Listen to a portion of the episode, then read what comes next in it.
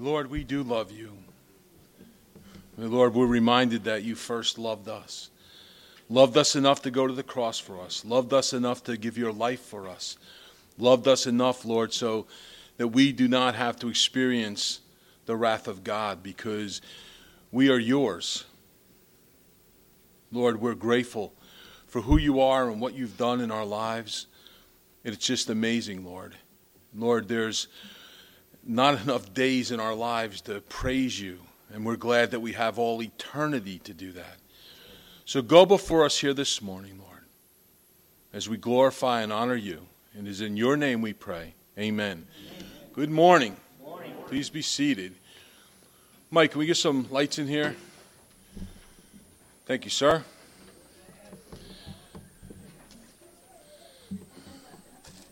Wow,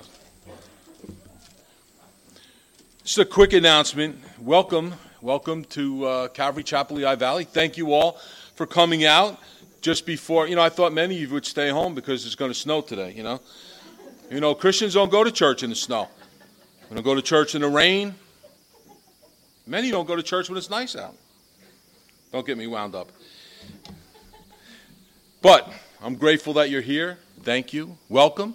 Welcome those on Facebook and on live stream. Just a reminder, at 12:30 this afternoon, we're going to have our believers meeting. And um, if you don't know what that is, go check it out on Facebook. Check out our flyer. But we're going to get together. You're going to be able to discuss what goes on here, the message. We're going to be able to share something the Lord's put on your heart. We changed it to. We used to do this a while back, and it was everybody loved it. We kind of got away from it. So if you can join us, it's at 12:30. Give you a little extra time to get something to eat, fellowship a little bit, and then we'll come back in here and we'll meet for that. If you are following us on Facebook and don't live in the area but you want to join, we're going to put it on Zoom. And so private message me after the service and I will send you the code to get on. Now, if you would, open your Bibles to Revelation chapter 17.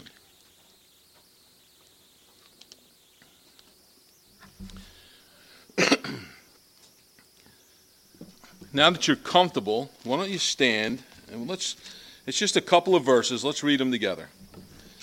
Reminds me of my days in Catholic church where we sat and stood and knelt and sat and stood. And listen, it was a gym back then, it was like going to the gym. Revelation 17, beginning in verse 5. And on her forehead a name was written Mystery, Babylon the Great the mother of harlots and the abominations of the earth. I saw the woman drunk with the blood of the saints and with the blood of the martyrs of Jesus. And when I saw her, I marveled with great amazement. But the angel said to me, Why did you marvel? I will tell you the mystery of the woman and of the beast that carries her, which has the seven heads and the ten horns. The beast that you saw was and is not, and will ascend out of the bottomless pit and go to perdition and those who dwell on the earth will marvel, whose names are not written in the Lamb's book in the book of life from the foundation of the world, when they see the beast that was and is not and yet is. Please be seated. If you notice, we're kind of going a little slowly through Revelation 17. I want you to really understand what this end time religion may be. Um, notice the mark on this harlot, on this woman. Her mark is where? On her forehead. What does that remind us of? It, the mark of the beast, but it also reminds us that we're sealed, right? The, the 144,000 are also sealed on their foreheads. The Jewish people were told by God to observe this commandment Hear, O Israel, the Lord your God is one. You shall love the Lord your God with all your heart, with all your soul, with all your strength. Deuteronomy chapter 6, verses 4 through 5. They were instructed to teach this to their children when they went out, when they came in. They were instructed to wear it on their forehead and on their hand so that when they made decisions, when they took action, they would do all things with the words of God in mind that God is their Lord, that He is one, that we are to love Him with all our heart, with all our strength, with all our mind. And, and everything that we do, we are to do out of our love for the Lord. The harlot wants people of the world marked with the mark of her God, Satan. She wants to entice them and will entice them into a love of her God. Now, the religious system that John sees here is a mystery. And that word in Greek is mysterion. It's a mystery that has not been known in the past. It's a mystery that's not been previously revealed. You remember that the Old Testament conceals what the New Testament reveals. What was a mystery in the Old Testament becomes revealed to us in the New Testament. Paul, in his letter to the Ephesians, said that God had given him a mystery, had revealed the mystery to him. And that mystery was that the Gentile church would also inherit the kingdom of God. They would be heirs to the kingdom just as the Jewish believers were. In fact, that John sees this beast as the mother of all harlots tells us that this form of idol worship began long before John saw it. And it did, didn't it? We've learned over this study that it began in Babel, in Babylon. It went that far back.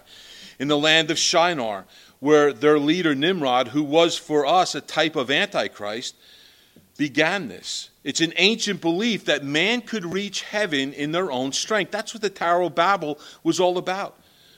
We're going to fix God. We're going to show God.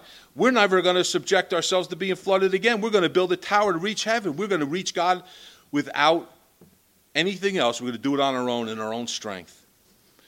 It's a false belief that God, that Jesus rather, is not the only way to heaven, that there are many ways, and that's being taught in churches and it's being taught everywhere today, believe it or not, as shocking as that is.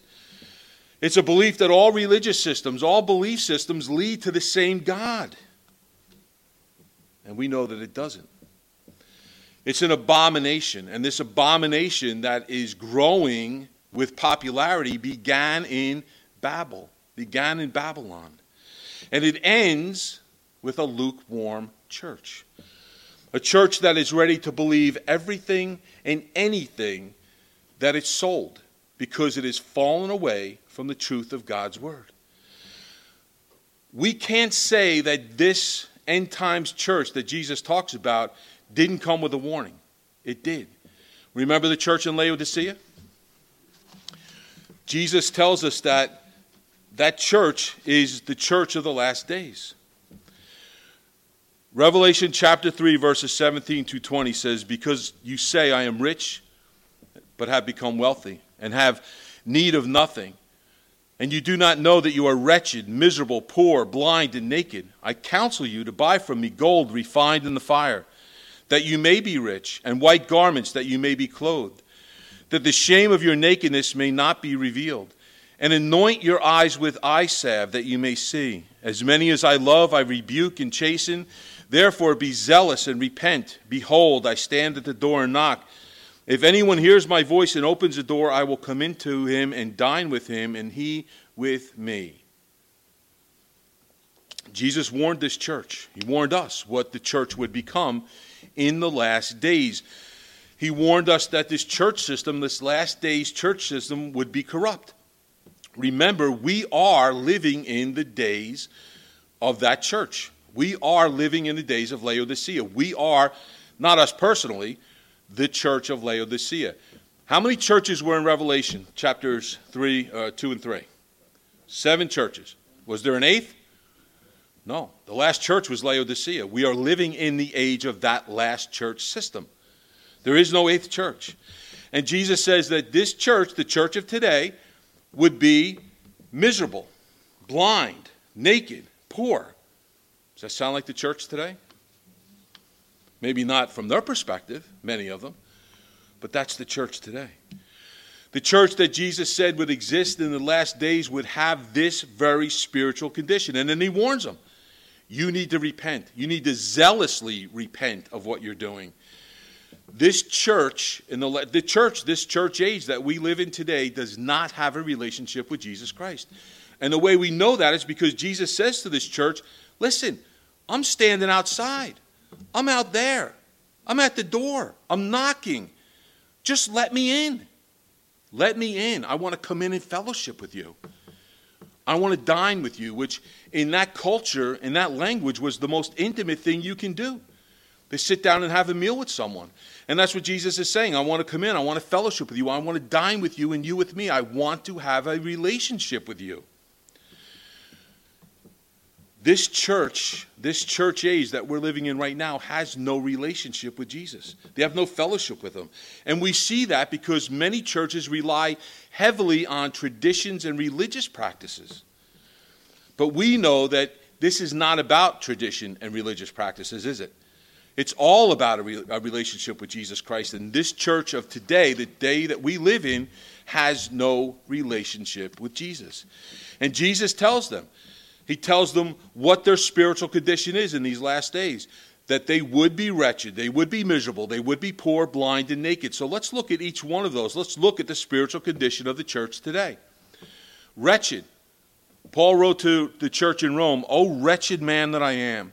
Who will deliver me from this body of death? I thank God through Jesus Christ our Lord. Romans 7, verses 24 through 25. The church today believes they're blessed.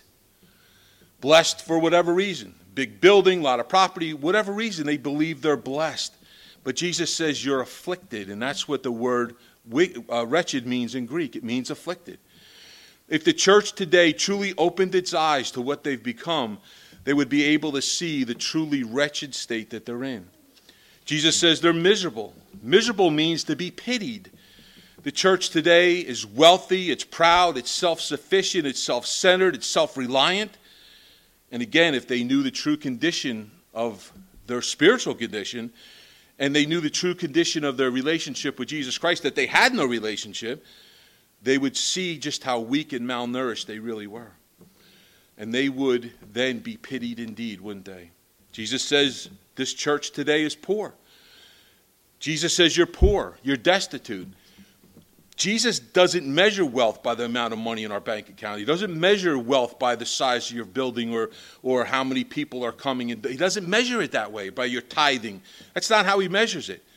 He measures it by your spiritual condition, of your love, of your, your love for others, your love for God. And, and in this church today, that bank account of love has been, it's been depleted, hasn't it? There's an emptiness, there's an indifference, there's a self centeredness, a self reliance, a self sufficiency in the church today. They don't love God with all their heart, with all their soul, with all their strength. That's been replaced with self. And that leaves the church in a poor and desolate condition because they don't they're lacking that love for God and that lack of and their love for one another. They're blind. The church today can't see the spiritual lethargy that they're in. They can't see their own heart condition. They're blind to their spiritual condition. You know, when Paul was on the road to Damascus, he was struck blind by the light of the glory of Jesus Christ. And when the scales fell off uh, Paul's eyes, rather, Paul saw saw his condition probably for the very first time in his life. He saw that he had been blind and miserable and poor. Paul was able to see that once those scales fell off his eyes, and Jesus wants the same thing for the church today. He wants the scales to fall off the eyes of the church today so that they can see the true spiritual condition that they're in. You know, Jesus doesn't want our sacrifice. He wants our broken and contrite hearts. And so the church today must recognize and acknowledge just how wretched, how pure, how, how poor, rather, how blind, and how naked we really are. And then that brings us to the last one naked. Jesus exposes the church today for who they truly are. Although the people in the church see, see themselves as blessed because they're a wealthy church, maybe, because they have all their need, all they need, but Jesus exposes them for who they are. They're indifferent to their own spiritual weakness. They, they believe everything's going great. Their bank accounts are full, but their hearts are empty. You know, in the garden, when Adam and Eve, before they sinned, they were walking around the garden naked all day long, weren't they? They didn't see that. They didn't see that. They didn't know they were naked until they rebelled against God, and then it's then that their nakedness was revealed to them. The church today tries to hide that nakedness from God by clothing themselves in the things of the world. The church is in sin sin of indifference, sin of self sufficiency, self centeredness, and self reliance. And they have no idea that they are naked before God. But one day, that sin's going to be revealed to them. And for the church today, we need to pray that it's not too late for them. Unless they repent and turn to Jesus, it may be too late for them. Jesus says, I counsel you buy from me gold refined in fire, that you may be rich, and white garments, that you may be clothed, that the shame of your nakedness may not be revealed, and anoint your eyes with the eye salve, that you may see. This is a message. Jesus is reaching out to the church today, and he's saying, Repent, repent so that the things that you're doing may be refined with the refiner's fire. So that all that dross, all the ways of the world that you're allowing into the church, can be brought to the surface and skimmed off. So that when people look at the church, they can see it is so pure at that point, they can see Christ in the church. And what Jesus is saying, in effect, is the people today can't see Christ in the church. And once they've shed the ways of the world and they'll be clothed in the righteousness of Christ, they will be pure and righteous in the eyes of God. The scales will fall from their eyes and they'll be able to see, maybe for the first time, just how far they've really drifted away from the truth. It's not too late for the church of today to repent and turn to Jesus. But if they continue along the path that they're on, it's only going to lead to more corruption, and that corruption is only going to continue to grow. This church system that John sees is drunk, he says, with the fornication and the adultery that she, through this false religious system, has committed with all the nations of the world, leading the nations of the earth to practice these false religions. She's dressed in purple and scarlet. That's very attractive colors in those days. Remember, it indicated wealth, attractiveness, alluring. So the world is enticed, is attracted to follow this world religion, which may be a religion that includes everything. All faiths lead to Jesus, all paths lead to God, and Jesus isn't the only way. This church system, this conglomeration of false religions, as I think they just all come together under one banner, is the bride of Satan. The true church is called what? The bride of Christ, and we're waiting for our groom to return. This church system is the bride of Satan. This marriage was formed, it was began, they were betrothed in Babel, in Babylon, and it has spread throughout the ages to today. Jesus told two parables that showed what the church in the future would be like. And they're both found in Luke chapter 13. The first one was the parable of the mustard seed. And then he said, What is the kingdom of God like? And to what shall I compare it? It is like a mustard seed which a man took and put in his garden, and it grew and became a large tree. And the birds of the air nested in its branches. Luke chapter 13, verses 18 through 19. A mustard seed tree is an abomination. It's experienced unnatural growth. A mustard plant grows only to about three and a half, four foot high. It's, it's more of a bush than it is a tree. This parable represents the church. Jesus is saying that the church would one day experience unnatural growth, not as Jesus intended it. And we've seen that in the church today, haven't we? Churches have grown for many different reasons. They ordain women and homosexuals as priests and pastors. They preach that all faiths lead to God. They tell stories from life and from movies and books rather than open up a Bible. They don't talk about sin. They don't talk about the need for repentance. They teach that you can have your best life now. That if you just have enough faith, if you just believe enough, God will give you whatever you desire. They perform same sex marriages. They preach a gospel that is against the gospel that Jesus Christ gave his life for. It's a social gospel. It's a name and claim it gospel. It's a faith, all faiths serve the same God gospel. It's a Jesus is not the only way gospel. Is that the gospel that's taught in the Bible?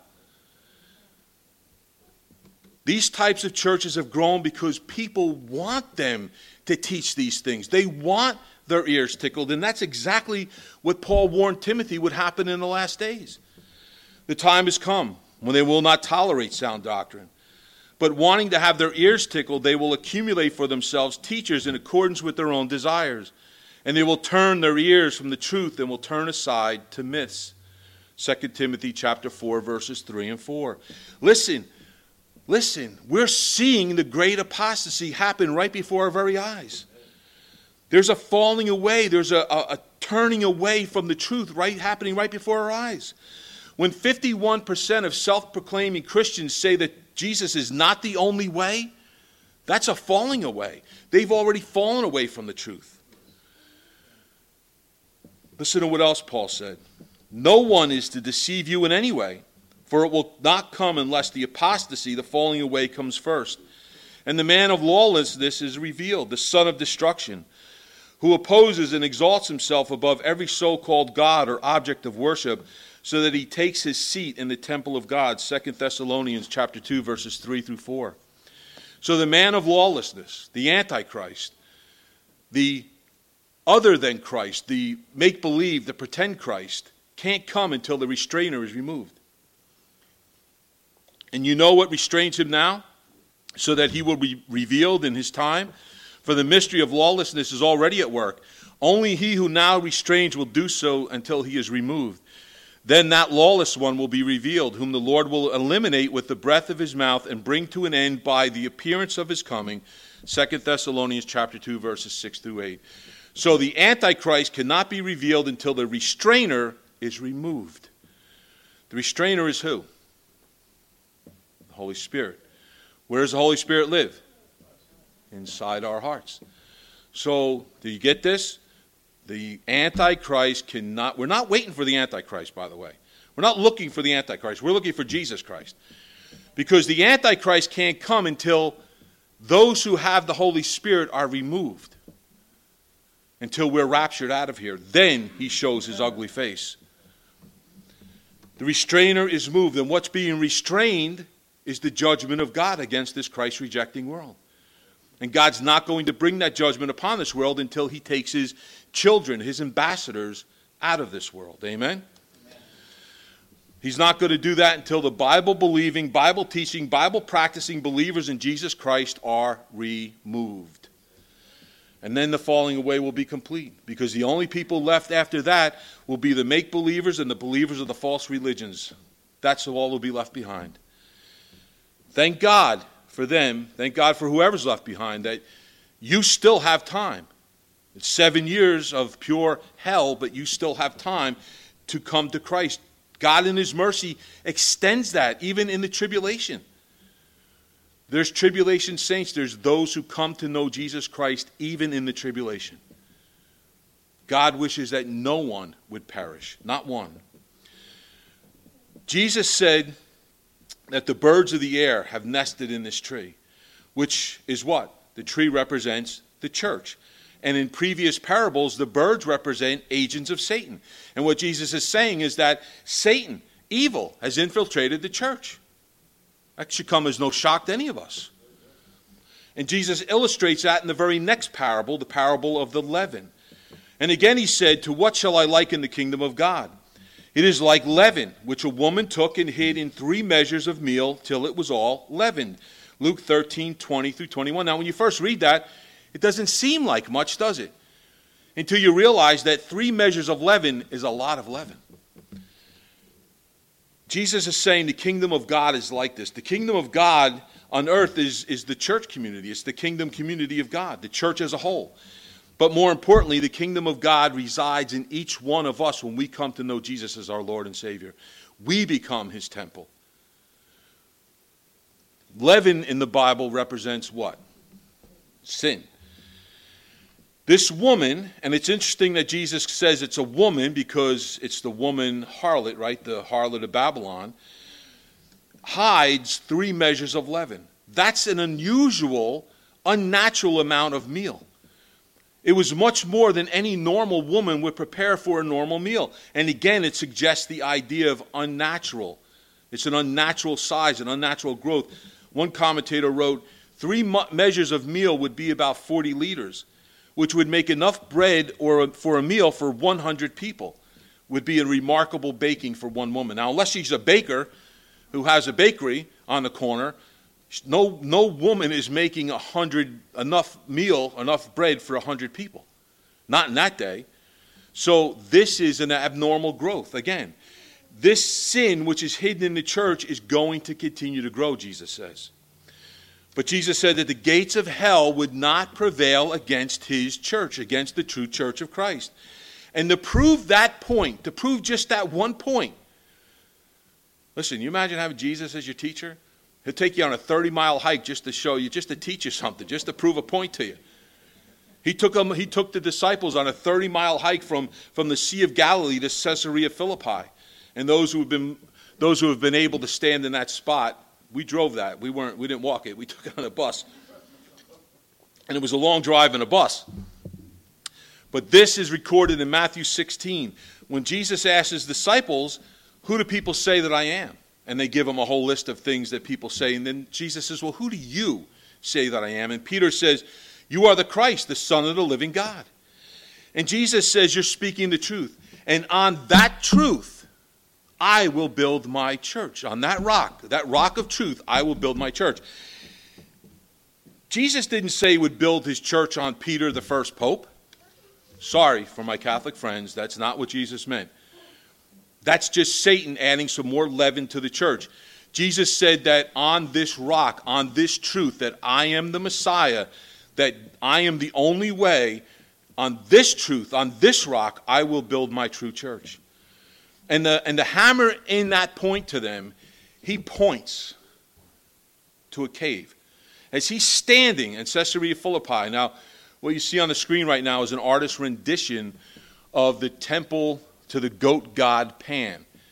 Today, that's all in ruins. What you do see today is that cave, and we've seen it. So, as Jesus is standing there, and it's a beautiful spot, he points to that temple, to that cave, which was still in existence at that time. And he says, my the gates of hell will not prevail against my church. In that cave they believe that cave was the gate of hell. They sacrificed people in that cave. And they believe that that cave was a gate right to hell. And so it was there that they worshiped the god the goat god pan who in reality is satan.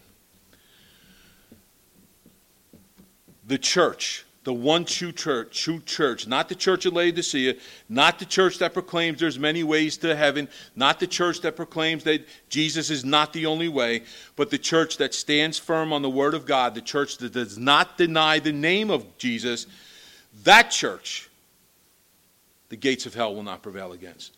The other churches, the false religions, they've opened their doors wide. They've opened the gate wide. They've invited the enemy in. Come on in, make yourself comfortable. We welcome you. This woman, this harlot that sits on the beast, is the last days religion. It's a religious system. And she has spread her leaven in such great measure throughout the world that the church, even now, even before this system's in place, has already begun to be corrupted. And the sin that this church has been allowed the sin that this church has allowed has caused it to grow unnaturally, unchecked, until one day it will become this worldwide religious system, and one day they will, they will claim allegiance to the Antichrist. Many of them will take the mark of the beast. You know, before Jesus was crucified, he stood before Pilate. And Pilate, not wanting to crucify Jesus, gave the people a choice. Remember the choice? The choice was Barabbas or Jesus. Barabbas was a murderer, Barabbas was an insurrectionist. Jesus was nothing but love and peace. Barabbas represented all that is evil in this world. Jesus represents all that is good, all that is love, all that is light, all that's peace, all that's grace, because he is all of those things. But they chose Barabbas instead. They chose the world, and the people living in this last days, the people living today, are choosing the world over Jesus Christ. They're choosing a world that's passing away and rejecting Jesus who offers us eternal life. How crazy is that? I pray that you choose Jesus because it's never too late to have a relationship with Jesus Christ. As long as you have breath in your lungs, you can choose Jesus, who is the only way, the only truth, and the only life, no matter what someone might say to you. Now that you've seen how Satan has groomed his bride to serve him in the last days, remember all that Satan does is in opposition, not just opposition to Christ, it is offering the world another choice, a pseudo Christ. He's offering them another choice.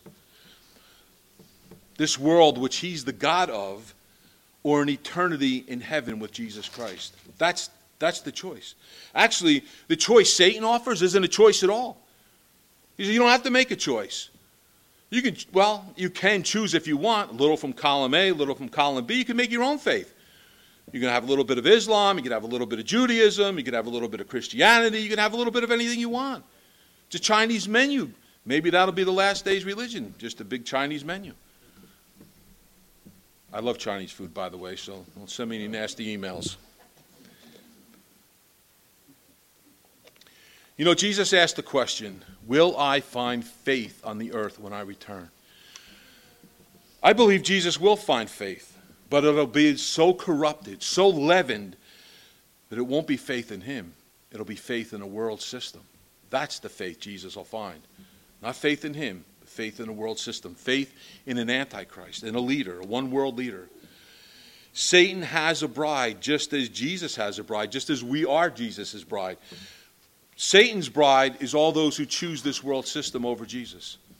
Jesus' bride is the true church, which has been betrothed to him and has been taken out or come out of this world. Jesus, we are, we are in the world, but we are not supposed to be what? Of the world. Jesus' bride is also called a mystery. We're clothed in white, indicating purity. The bride of Satan is clothed in the wardrobe of a harlot, purple and scarlet. The bride of Christ is washed by the word. The bride of Satan is drunk with fornication. The bride of Christ is covered by the blood of Christ, and we become his saints. The bride of Satan is drunk with the blood of the saints. Jesus gave his life for his bride, the church, who follow him. Satan will cause those who follow him to become his bride and lose their lives. The bride of Christ will live for all eternity with our Lord in heaven. The bride of Satan will live in all eternity with their Lord in hell. Whose bride do you want to be? By that list I just read, that choice is simple, isn't it? And you still have time to choose. You still have time to choose Jesus or the world. Whose bride do you want to be? I chose Jesus. And I pray you do too, because I can tell you this from the bottom of my heart you will never regret that choice. Look at verse 6. I saw the woman drunk with the blood of the saints and with the blood of the martyrs of Jesus. And when I saw her, I marveled with great amazement. You know, one article that I read said that 70 million Christians have been martyred since Jesus walked the earth.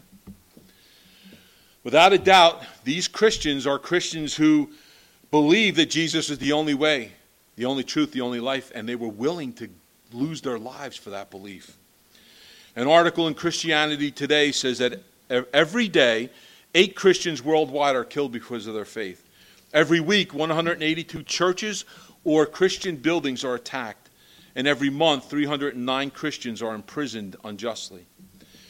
These Christians are killed the, by their faith by a people who practice one of these faiths, one of these false religions. So their God is okay with them killing their fellow human beings simply because they don't worship the same God they do. That's why we so adamantly proclaim that we do not worship the same God, that not all faiths lead to the same God. The God we worship is a triune God God the Father, God the Son, God the Holy Spirit. We call our God Father, Abba, because he loves us as a father unconditionally. He loved us so much that he came to this earth in the flesh, willing to die for us so that we could have life in him. These false religions do not have a personal relationship with their God because their God is not their father. Their God did not put on flesh. Their God did not walk this earth. He did not offer himself up for the sins of mankind so that they could be forgiven. Their God does not say that the only way to heaven is through Jesus, God the Son. Their gods their beliefs say that there's many other ways. Their God says that the quickest way to heaven is by martyring yourself. Not just yourself. Take some Christians with you. Their God called for the death of tens of thousands of people simply because they didn't believe what they believed. Our God offers forgiveness to all through the cross, even those who hate Him, even those who reject Him, even those who undermine Him.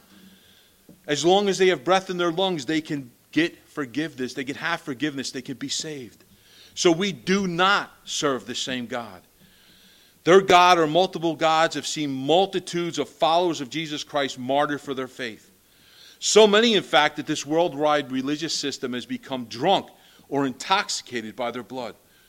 The blood of so many believers has put this system in a stupor. And you know, it becomes easier to commit horrendous acts when you're in a drunken stupor, doesn't it? This world religious system has a murderous lust for the blood of true believers, believers of Jesus Christ. And that blood will continue to be spilled by the thousands, as evident by the tens of thousands of tribulation saints under the altar of Christ, the altar of God, rather. Look at verse 7. But the angel said to me, Why do you marvel? I will tell you the mystery of the woman and of the beast that carries her, which has the seven heads and the ten horns. And so maybe that's why John is so amazed. Maybe that's why he marvels. Remember, he wrote the gospel and he wrote his first letter to believers so that we would know the truth and walk in the light, that we would know the Jesus that he knew. And here's this so called church system that should have fellowship with Jesus, being deceived and believing that Jesus is no longer the other way, the only way, that there are many ways. John would look at that in shock and amazement he would look at just how corrupt this church today has become in shock. How the persecution never stopped but only grew. And that's shocking indeed. It must seem to John that the whole religious, the whole church, the church that Christ died for, has been corrupted. And listen, Uh, many of it has. I believe there's a remnant left of true believers of Jesus Christ. And he must be, he must be wondering if this is the future of the church. Because what John sees is future, isn't it? It's a future world religious system. It doesn't exist yet, and try as we might to figure out what it may be or who it may be, we simply don't know. It is a mystery. It hasn't come into full view yet, and when it does, it might surprise all of us in the end. But John has shown the end of this religious system. He can be assured, he can rest assured that what he sees isn't going to last. What he sees is going to come to a quick end. Just like the psalmist in Psalm 73, who complained to God because the wicked seemed to prosper and the righteous seemed to suffer. And it wasn't until the psalmist went into the sanctuary of God and God showed him the end of the wicked that he knew. He said, You cast them down to destruction. Oh, how they are brought to desolation in a moment. Psalm 73, verses 18 through 19. The wicked the abomination of this religious, religious system will come to an end. It will be destroyed. It will not last. And that's good for us to remember, even in our own present environment that we live in today. And I know we want to see justice prevail. It's, it's ingrained in us. We want to see justice. We want to see an end to babies being slaughtered, both inside and, and who knows, one day outside the womb. We want to see an end to that, that horrific practice. We want to see an end to corruption. We want to see an end to abuse, to lying, to cheating. We want to see an end to unjust laws and rules. We all want that. We want to see an end to the wickedness in this world. But we have to remember that even though it, sees, it seems like the unjust are getting their way now, even though these unjust decisions that are being made may affect the just and the righteous, we have to know that if they do not repent of their sin, if they do not turn to Jesus, just like any of us, they their end is exactly like the end that the that the uh, psalmist saw in in Psalm 73. Their end is destruction. You see, you can escape the justice of this world, but you can never escape the justice of Jesus Christ.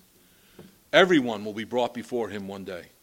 So the angel shows John the mystery, and this mystery is the harlot, the beast which she rides the beast that has seven heads and ten horns. And, and the angel is going to show John or give him an explanation of what that is like. It's, it's a beast that John has seen before. He saw this beast in Revelation 13. And I stood on the sand of the sea, and I saw a beast rising up out of the sea, having seven heads and ten horns. And on his horns ten crowns, and all his heads had a blasphemous name. Revelation 13 1. This beast, Lord willing, we're going to look at closer next week, so stay tuned. Exciting, isn't it? It's like watching a Netflix series. You got to wait till next week for the next show. Look at verse 8, our last verse this morning. The beast that you saw was and is not, and will ascend out of the bottomless pit and go to perdition.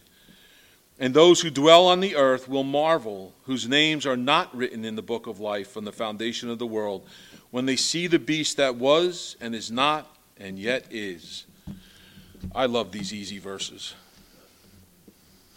The beast that you saw, who was and is not, is the same beast that John saw coming out of the bottomless pit in Revelation 9. They had a king over them, and the angel, the, the angel of the bottomless pit, whose name in Hebrew is Abaddon, and in Greek he has the name Apollyon. In Greek it's Abaddon, in Hebrew, rather, it's Abaddon. In Greek, it's Apollyon, but both of those names mean destroyer. He's a destroyer. He comes to destroy, to seek, to kill, and destroy. John sees this beast ascending out of Revelation, out of the bottomless pit in Revelation 9. And we know from Scripture that this beast is Satan. Satan who only seeks to steal, kill, and destroy. And in the last days, he's going to seek to kill both Jew and Gentile alike. When the Antichrist, indwelt by Satan, comes on the scene, and like as I've said a million times, it's not so much Antichrist, it's counterfeit Christ. He can't create, he only destroys. He can't love, his heart is filled with hate for God's people. He, his heart's even filled with hate for those who finally fall down and take his mark and worship him. He hates everybody. He is an equal opportunity hater. He doesn't show mercy only cruelty. He doesn't have the power to give life, only, only death. And he's going to fake his own death. It's going to appear as if he's mortally wounded, just as Jesus was mortally wounded on the cross. He appears then to come to life. And so the whole world, it causes the whole world to marvel at this so called rev- resurrection, and they're going to follow the beast because of what they saw. That's why John describes him as the beast who was as he raises to political power in the beginning of the tribulation. And when he does, he's going to use this dog and pony show of a resurrection to get the world to worship him. And once that happens, he, he, has no long, he no longer has any use for the false prophet and this false religious system. He's going to want the world to worship him. I mean, after all, he's God. He rose from the dead, just like Jesus did. He's going to get the world to believe this, to fall for it, to be deceived. Now, I could go on and on and on about the differences here, but listen, those who worship Jesus worship the King of Kings and Lord of Lords. Those who worship Satan worship the King of Destruction and the Lord of Darkness. And as I've said many, many times in the past, there is no there's no gray here. There's no sitting on the fence. There's no dividing line. You either worship Jesus or you worship Satan. There is no in between. You can't be Sweden. You can't be neutral. You can't sit this one out. You are one or the other. There's no neutrality here. If you do not claim Jesus as Lord and Savior, then you claim Satan as your Lord. Those who dwell on the earth marvel at this beast who is then dead, appeared to be dead, but is now alive. He was, and now he is. And they'll worship him, they'll take his mark. But at this point, there I don't think there's any believers left or even make believers. I think at this point, anyone on the earth is already, they're just sold out for this guy. They're sold out for the Antichrist. They got his bumper stickers on the back of their car, they got his flags in the front of their house, they've got him every place. They're just sold out for this guy, whoever he is. They're not going to see the evil that he represents. They're only going to see him as good. They're only going to see him as a savior. Because by this time in the world, evil isn't just called good. In their minds, evil is good. Their minds have become completely seared, they're completely deceived. And good isn't just called evil, good to them is evil. Do you see how deceived the world is going to become, how corrupted it's going to become? Their names are not written in the Lamb's book of life, meaning that God is known from the foundation of the world that these people, in the end, will choose to give them will choose for themselves the world and will, event, will, oh, will reject Jesus Christ as Lord and Savior. They're the ones who would accept and choose Barabbas, not Jesus. They're the ones who cry out for the world, not the one who came to save the world, not the one who overcame the world. They cry out for the world and the system of the world. They rely on this world system to save them, on this Savior, this Antichrist, instead of the one who truly came to save the world from sin, Jesus Christ. Now, you can be part of this chosen church. You can be part of the bride of Christ, and you can be part of that right now.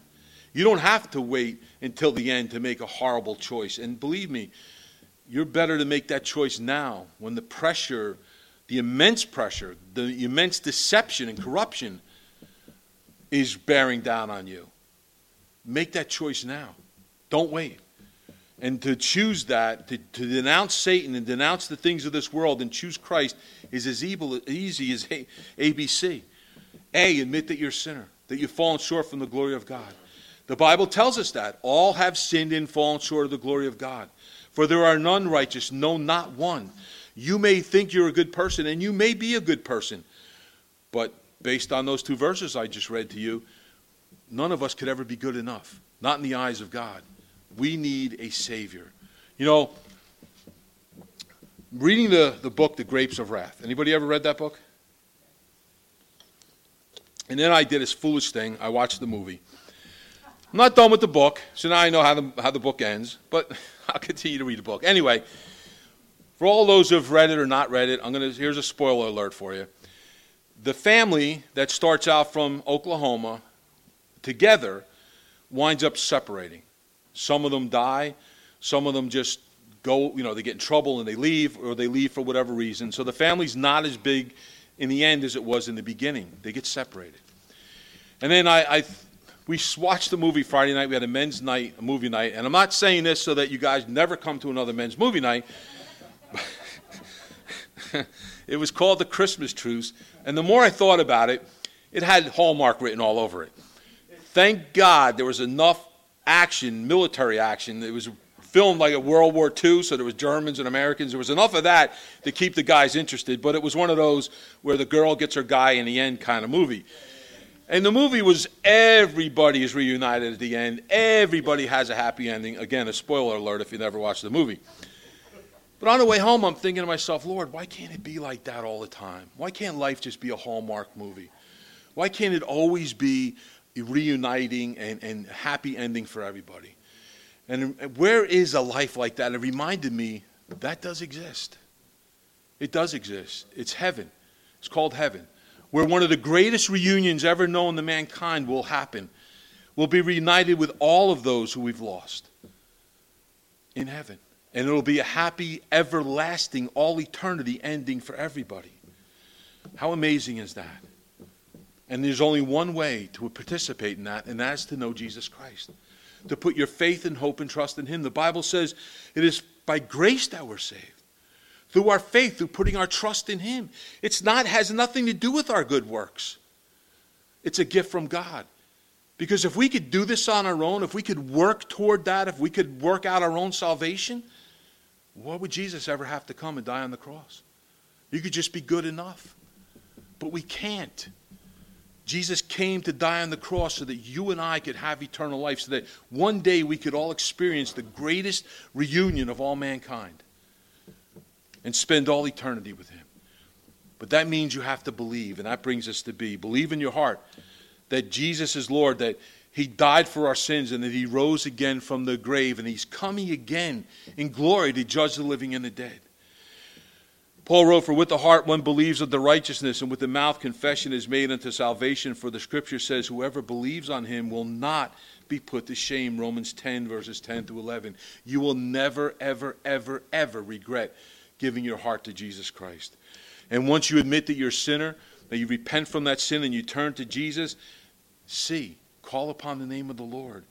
If you confess with your mouth the Lord Jesus and believe in your heart that God has raised him from the dead, you will be saved. Romans 10:9. Listen, there's nothing that you cannot be forgiven for. The only thing that we cannot be forgiven for is dying in our sin without accepting Jesus Christ as Lord and Savior. Without Jesus as Lord, we are actually enemies of God. We're at enmity with Him. But Paul gives us some good news. He says, while we were yet sinners, and I want that to just settle in your head for a minute. Think of the world. Think of the sin in the world. Think of the past, present, and future sin in the world. Think of all of it. Jesus looked at us while we were still sinning and said, I will step up. I will willingly go to the cross and I will die for them so that they can have eternal life, so that those sins can be forgiven and washed clean. Much more than having been justified by his blood, we shall be saved, saved from the wrath of God to come. We're reconciled to God through the death of his son. Much more, having been reconciled, we shall be saved by his life. Romans 5, verses 8 through 10. When you come to Jesus Christ, you become an heir to the kingdom of God. You're rectified, you're reconciled, you're sanctified, justified, just as if you never did it, washed clean of all your sin, past, present, and future. And if that's what you desire, if that's truly what you want in your heart, then just fall down on your knees and ask Jesus to be your Lord and Savior. Call out to Christ today, and you will be saved. Please stand. Don't forget, at 12:30, a little over an hour from now, we will have a believers meeting if you want to stick around you are welcome to do so. Lord, we thank you for your word. We thank you for who you are, Lord, and we thank you for loving us so unconditionally. Go before us now. We ask it in your name, Lord Jesus. And please, Lord, all those who have to work in this snow today, all those who have to go out and shovel, all of those, Lord, will be out in this storm. We just pray for your protection upon them. In Jesus' name, amen. God bless you guys.